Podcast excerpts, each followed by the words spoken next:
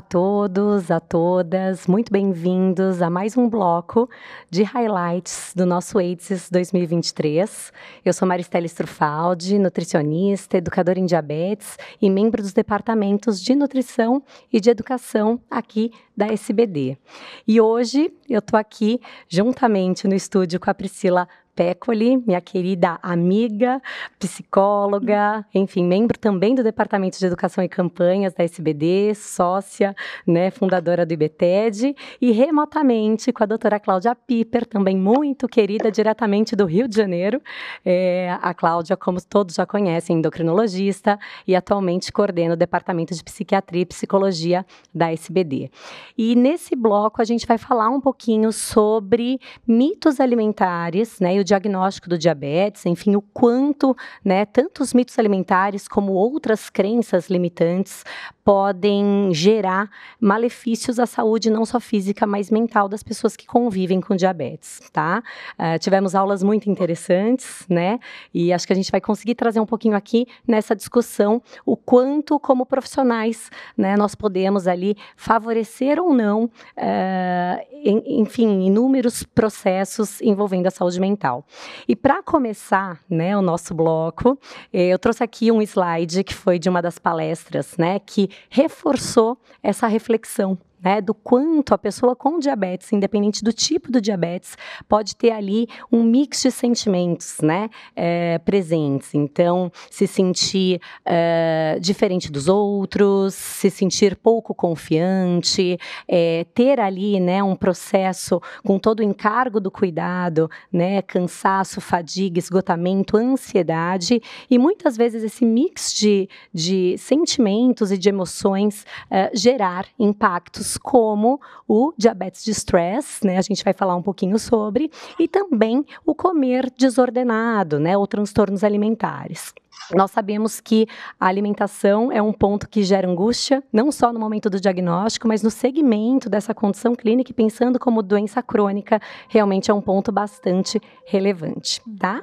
E trazendo, acho que só um pouquinho aqui, pessoal, né, em uma dessas palestras, eu quero trazer isso para um gancho da nossa discussão, é, uma das palestrantes, ela trouxe essa questão, né, o quanto a equipe de saúde, é, na sua abordagem, na linguagem utilizada, pode impactar positivamente ou negativamente nos desfechos, hum. né, envolvendo saúde emocional. Então, quando a equipe de repente fala, olha, corte carboidratos, né, ou então agora você não pode comer. Uh, claro que aqui a gente está pensando muitas vezes na equipe não capacitada, né, mas também muitas vezes aquela equipe que tem uma capacitação, mas que gera falas limitantes, como, olha, se você não melhorar a sua alimentação ou não melhorar atividade física, eu vou colocar insulina, como se a insulina fosse um problema no processo. Ou então, olha, você agora é diabético e eu rotulo aquela pessoa com diabetes é, com a patologia antes do indivíduo, né? Então, é, ela até traz uma fala importante, né? Que nós não nascemos necessariamente comunicadores e não nos formamos comunicadores. Então, a importância da equipe estar capacitada, não só nos aspectos técnicos, mas nos aspectos de comunicação hum. tá bom? E aqui eu trago, acho que eu vou pedir, Priscila, para você trazer para a gente um pouquinho, né, o quanto é, toda essa abordagem e crenças limitantes trazidas por familiares, por conhecidos e muitas vezes reforçadas, sim, por profissionais, o nosso cuidado e o zelo nessa abordagem, mas o, o quanto isso pode ser gatilho, por exemplo, para um diabetes de stress, né, em qualquer momento aí do acompanhamento. Uhum. É, teve palestras ótimas também acompanhadas. Compartilha com a gente um pouquinho sobre esse assunto, por favor. Sim, acho que quando você traz esse assunto, Maris, é, é, bem importante, porque o que fica, tanto nas palestras que você acompanhou, nas que eu trouxe também, acho que o tema central é a questão da adaptação, é a questão do reajuste necessário para que você possa incorporar o cuidado de uma doença crônica como diabetes na vida de uma pessoa que recebe né, esse diagnóstico. Então, a, as palestras, e quando a gente fala bem dessa questão da comunicação, do distress, o distress, na verdade, ele acaba revelando para a gente que a gente tem um processo de adaptação que vai ser necessário, que vai acontecer e que a gente precisa cuidar dele, né? E a questão da comunicação, ela facilita muito para que a gente tenha ali desfechos positivos nesse sentido. Eu uh, acompanhei duas palestras bem interessantes que trazem a questão tanto da abordagem do, do distress e intervenções pensando nesse caminho, né, de como que a gente pode abordar. E é importante que a gente aborde o distress pela questão de que, bom, uh, de 38% a 48% das pessoas com diabetes tipo 1 vão apresentar distress moderado ao longo dos 18 primeiros meses. E o estudo Miles traz outros dados que mostram que pessoas com diabetes tipo 1 vão apresentar um distress elevado, de uma a quatro pessoas vão apresentar esse distress elevado. Quando a gente está falando de diabetes tipo 2, uma, cinco pessoa, uma em cinco pessoas vão apresentar um distress elevado, naquelas que fazem uso de insulina. Então, a gente, o tema do distress ele é importante que a gente uh, trate e aborde para que a gente tenha desfechos clínicos, tanto no sentido da, da fisiologia, né, em torno do, do, diabetes, como também do impacto psicológico do diabetes, mais favoráveis, mais positivos, para que a pessoa possa incorporar isso. Então, teve uma palestra que abordou essa questão, né, dessa intervenção e as terapias de fala, e no caso ali foi utilizado a terapia de aceitação e compromisso como uma, uma ferramenta para produzir essa modificação em torno do distress e como uma possibilidade da gente abordar o tema. Então, a questão é rastrear e também a gente fazer alguma intervenção para que isso tenha ali um, um outro desfecho para essa pessoa.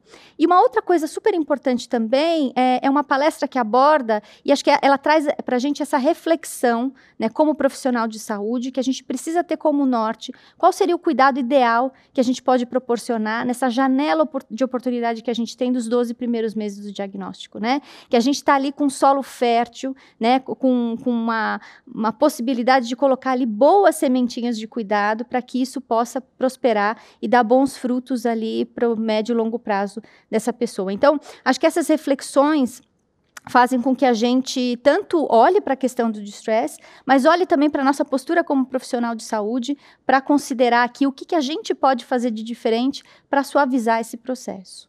Perfeito. Não, gente, esse é um ponto extremamente relevante, né? A gente estava aqui nos bastidores conversando um pouquinho, que muitas vezes parece óbvio, né? Então, poxa, é um momento de diagnóstico, tem ali muitas vezes uma negação ou tem um engajamento de, opa, vamos fazer diferente. Se a gente pensar muitas vezes num diabetes tipo 2, que já tinha uma convivência com o pré-diabetes, ou então nisso, né? Um diabetes tipo 1, que aquela família nunca nem ouviu, de repente, falar sobre diabetes tipo 1. E, e a importância dessa comunicação e essa janela janela de oportunidade de trabalhar educação e desmistificar, uhum. né? Então, assim, desmistificar inclusive os mitos alimentares que ali surgem, né? E que geram angústia e que geram realmente é, questões muito impactantes na, na, na, saúde, né? Não só na saúde é, emocional, física, dentre outros pontos. Então, acho que a gente entender que educar em todo o processo, né? Mas esse momento do diagnóstico é sempre sim uma janela de oportunidade de entender a individualidade e repertório daquela pessoa, sem dúvida alguma. Eu queria fazer só mais um comentário até em relação a isso. Acho que a questão do distress, ela traz para gente que esse processo de adaptação, ele é dinâmico né? É o que a gente falava sobre isso, um processo dinâmico, que vão ter diversas variáveis que vão mudar ao longo da vida, uhum. com o qual a pessoa vai ter que aprender a lidar e, e considerar ali para ter uma boa coexistência com a condição. Então, sempre que a gente tem esse processo de uh, ruptura, né? Porque o diagnóstico ele coloca uma ruptura numa maneira de viver que agora vai ser diferente quando a gente está considerando também o tratamento do diabetes, a gente tem que considerar na conta que vai ter ruído, que vai ter conflito. Uhum. E a uhum. grande questão é que a linguagem pode ser um motivador de maiores conflitos e colocar ali a pessoa mais incrustada numa crença limitante, trazendo ali inflexibilidade é, emocional para que ela lide com essa questão, ou ela pode ser um divisor de águas e fazer toda a diferença. Perfeito. Não, e aí, né, Claudia, vou até pedir sua contribuição agora que você teve também é, né, a possibilidade de prestigiar aulas incríveis e que trazem à tona né, a questão também desse link entre mitos, alimentar, né, mitos alimentares e outras, né, outros fatores limitantes, é, possibilitando aí um gatilho para transtornos alimentares ou comer desordenado, né? É, traz para gente aqui um pouquinho o que, que você viu, né, nesse congresso que foi muito bacana e a nossa atualidade, né, como a gente vê todo esse risco dos transtornos quando o assunto é diabetes. Fala para a gente um pouquinho, Claudia. Então, então, Maris, eu achei muito interessante as duas aulas que eu vi, mas principalmente a, a aula foi dividida entre duas nutricionistas. Ela abordou mais a questão, inclusive, da imagem corporal e até mesmo um distress em relação à imagem corporal. Isso nunca assim tinha sido feito anteriormente em relação a essa preocupação. E a relação com o desordenado, ela trouxe outras proporções, né, que vocês podem ver aí nos slides. O comportamento alimentar desordenado são quatro vezes maior na pessoa com diabetes tipo 1. 10 a 47% das pessoas com diabetes, elas falaram também, manipulam a insulina para controlar o peso. É muito maior o percentual do que anteriormente relatado. E outra coisa importante, um em três pacientes com diabetes tipo 1 apresentam práticas pouco saudáveis para controlar o peso. Então, essas práticas podem ser excesso de atividade física, uma ação completamente uh, diminuída, ou seja, fazem jejuns prolongados. 50% dos jovens com diabetes tipo 2 apresentam comportamentos alimentares desordenados também. Então, isso é muito importante. Então, na realidade, a gente nunca tinha tido esse tipo de abordagem anteriormente. Então, outra coisa, o slide seguinte até vai nos ajudar a explicar um pouco sobre essa questão da imagem corporal, se você puder passar, Maris, que é muito interessante, que é o distress da imagem corporal, em relação à imagem corporal. E isso leva a um comportamento da pessoa, né, com esse distress, é, com uma diminuição da, da vontade de ter um comportamento de autocuidado e, ao mesmo tempo, um comportamento de evitação. E isso é, proporciona um transtorno alimentar, né, ao mesmo tempo, levando uma diminuição de comportamentos frente a esse distress do diabetes, uhum. essa angústia pelo diagnóstico do diabetes.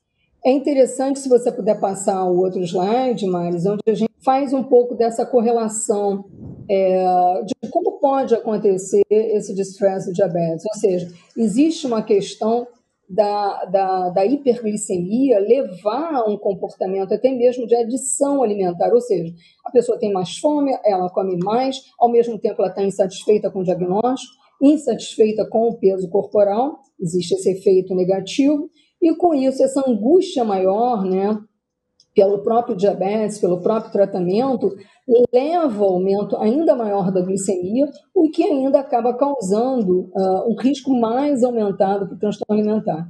E é interessante nessa fala dessas duas nutricionistas, é, que a gente é, é, tenha visto, é, uma, uma percepção importante é o seguinte: como você vai falar com o seu paciente em relação ao tratamento, a essa questão da imagem corporal que ele pode estar insatisfeito. explica o que é imagem corporal, a percepção da forma, a percepção que ele tem dele mesmo, a percepção que os outros têm da, da própria imagem dele e como ele lida com isso. Então, ela diz o seguinte: se você é um profissional de saúde que trata a pessoa com diabetes, na realidade você está já abordando uma pessoa que provavelmente pode ter ou já tem um transtorno alimentar e, ao mesmo tempo, essa pessoa tem, na realidade, um problema de imagem corporal. Então, ela liga a imagem corporal à própria questão do diabetes, pela insatisfação que a pessoa começa a ter em relação a esse diagnóstico.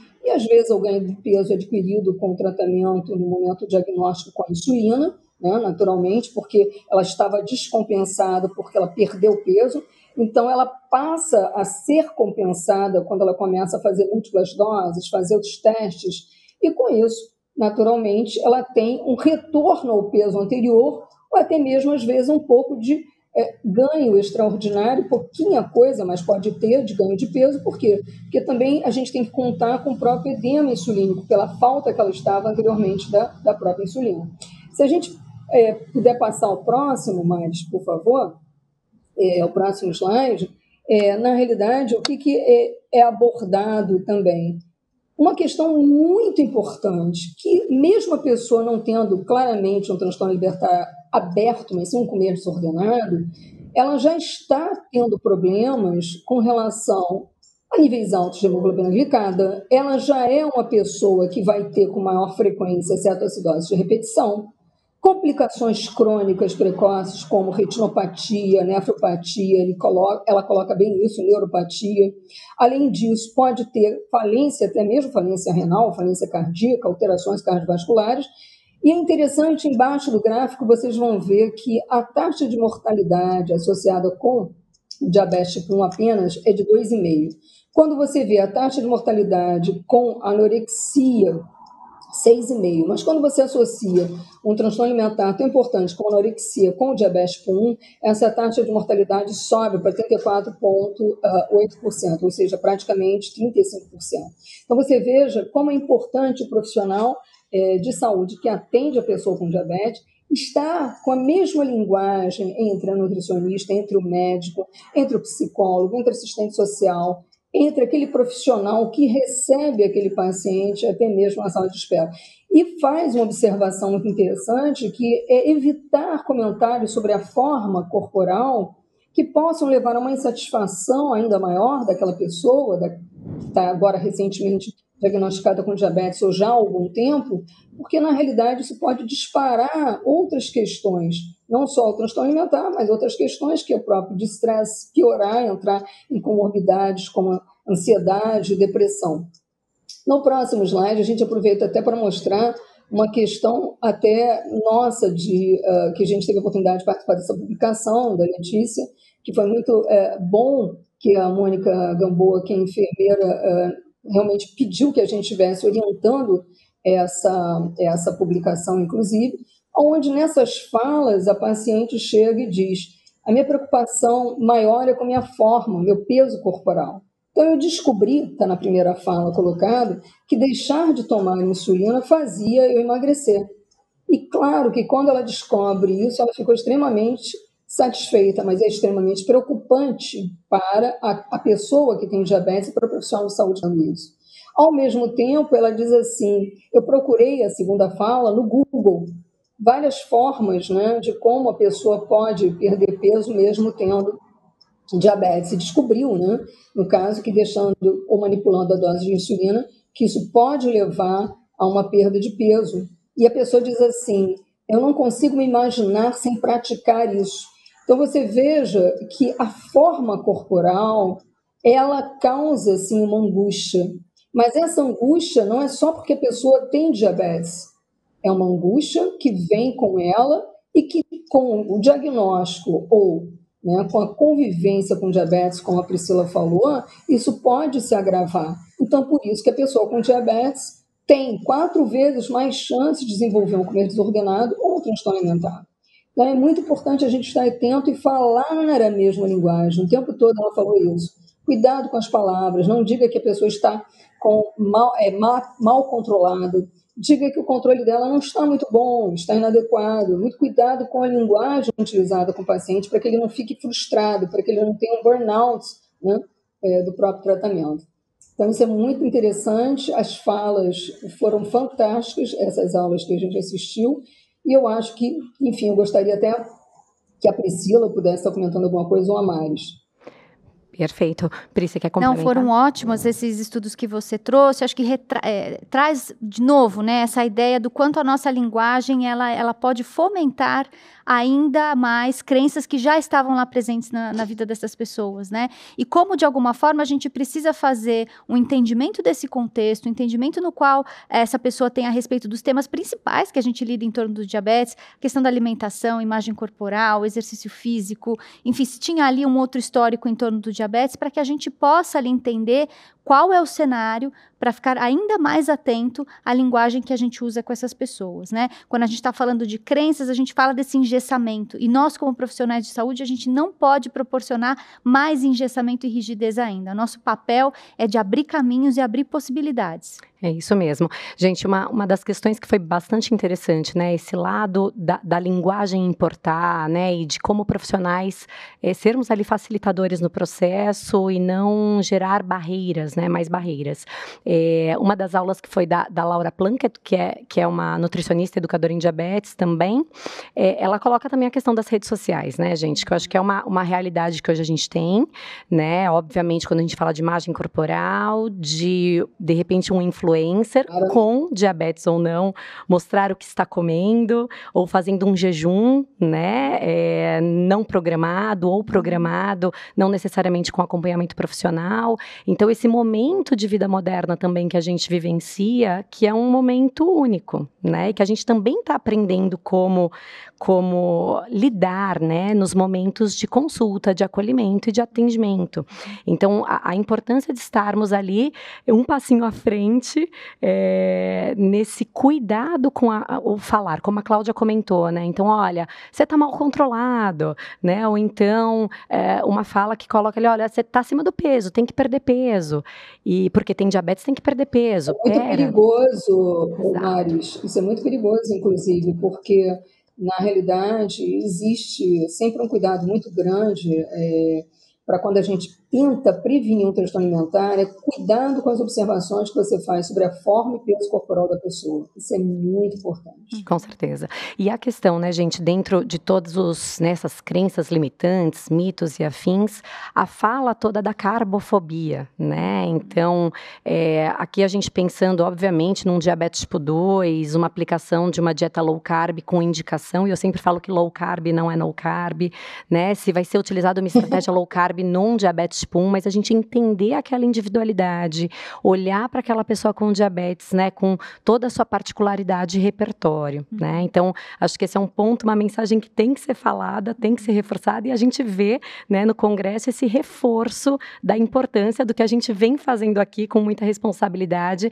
e a gente tenta disseminar ao máximo, uhum. né? Comportamentos não vêm dissociados de pensamentos, percepções e principalmente sentimentos. E se a gente não puder falar sobre isso, né, com os nossos pacientes, até para poder é, separar o que, que é uma coisa da outra, a gente não abre oportunidade para fazer um furo nesses discursos tão fechados. Então, por isso que é muito importante que a gente tenha esse espaço de fala, de comunicação com os nossos pacientes, para que aí, mais uma vez, a gente tenha desfechos favoráveis. Exato. E, gente, aproveitando aqui, né, o, o finalzinho do nosso bloco, a Priscila trouxe a questão, né, da importância, que a gente viu ali nas aulas, da importância é, dos primeiros 12 meses, né, o primeiro ano de diagnóstico, é, como uma janela de oportunidade da gente trabalhar a educação. E no diabetes tipo 2, né, não, não seria diferente, né, Cláudia? Acho que a gente teve ali uma palestra sobre transição de cuidado, né, também do pré-diabetes para o diabetes, porque muitas vezes vem ali, né, a pessoa convive com um pré-diabetes, de repente vem o diagnóstico. E aí a sensação de culpa, e aí a sensação, muitas vezes, a percepção do que foi a história do pai, da mãe com o diabetes, quais foram esses desfechos, então quanto isso impacta também essa saúde mental e como equipe, o que, que a gente pode fazer ali para engajar e não dificultar né, esse, esse momento do diagnóstico, independente do diabetes que está vindo presente. Você quer comentar um pouquinho, Claudia, para a gente? É, na realidade, a gente lida muito com isso, né? Pré-diabetes, é, transitando para o diabetes, e a pessoa realmente se sente culpada. O que, que eu fiz de errado? Aliás, o que, que eu deixei de fazer? Né? Alimentação, é, eu não segui o plano alimentar, é, por que, que isso aconteceu? Será que não tinha como impedir? É, realmente é, é culpa minha? Então, essa questão, dessa questão de culpa, é muito importante a gente tentar trabalhar isso, e daí a importância do apoio psicológico, e sempre estar tá conversando diretamente com, claro, a nutricionista que estiver acompanhando o paciente, para saber é, a que ponto, se ele está indo ou não nas consultas, uh, enfim, e tentar diminuir esse peso que ele sente. Então, acho que é fundamental é, um trabalho em equipe. Como sempre, não é uma equipe solta, mas uma equipe interdisciplinar. É aquilo que a gente fala sempre na educação, né, Mari? É fundamental que a, a, a, linguagem seja a mesma, que todos estejam na mesma página. Exatamente como a, ah, eles falaram na aula, que quer dizer, a pessoa é, que transita por essa situação, ela, ela tem que ter uma atenção redobrada em relação à fala e ao tipo de fala. Isso ainda pode gerar mais ainda de estresse ou simplesmente a pessoa não se engajar no tratamento. Então, ela deixar de se tratar por causa disso, deixar de fazer o que ela deveria, porque ela fica simplesmente, digamos assim, sem esperança. É a perda da esperança, né? Então, a gente tem que sempre colocar para cima, tratar com positividade e procurando falar a mesma linguagem. É isso que eu acho que é super importante, não é, Pri? Sim, sem dúvida. Acho que reforça, né? Todas essas aulas, essas comunicações. Nós estamos em 2023, como a gente dizia, né, Maris? Mas é sempre importante a gente falar isso que parece tão óbvio, né? Reforçando essa ideia de que a comunicação é um fator fundamental para que a gente possa ali trazer grandes mudanças em relação ao cuidado. É isso, maravilhoso. É o que a gente comentou, né? Como eu falei para vocês nos bastidores, né? Priscila, a gente estava conversando com a Cláudia também. Só o fato da equipe, de repente, falar para aquela pessoa que convivia com pré-diabetes, desenvolver um diabetes tipo 2, que o problema não. Né? A pessoa às vezes fala assim: eu comi muito doce. O problema foi que eu comi muito doce. Estou uhum. é, trazendo aqui um exemplo muito simples e raso, claro, mas o fato da gente desmistificar, né? Gerar informação, informação de qualidade, né? Isso empodera e isso liberta, né? Né? A comunicação bem feita e bem realizada, de forma coesa, como a gente comentou aqui, é, empodera e torna um pouquinho mais leve a convivência com o diabetes. Sem dúvida. Né? Sem dúvida. E, gente, se deixar, ó, a gente fica aqui a tarde toda, a noite toda, mas eu queria aqui mais uma vez agradecer a presença de vocês. É, aproveitem, gente, uh, todo esse conteúdo, né, envolvendo o AIDS e os outros eventos. É um prazer a gente estar aqui podendo trazer as atualizações e seguimos juntos nesse universo da educação em diabetes. Obrigada. Certo? Obrigada a todos. Obrigada. Obrigada. Muito obrigada.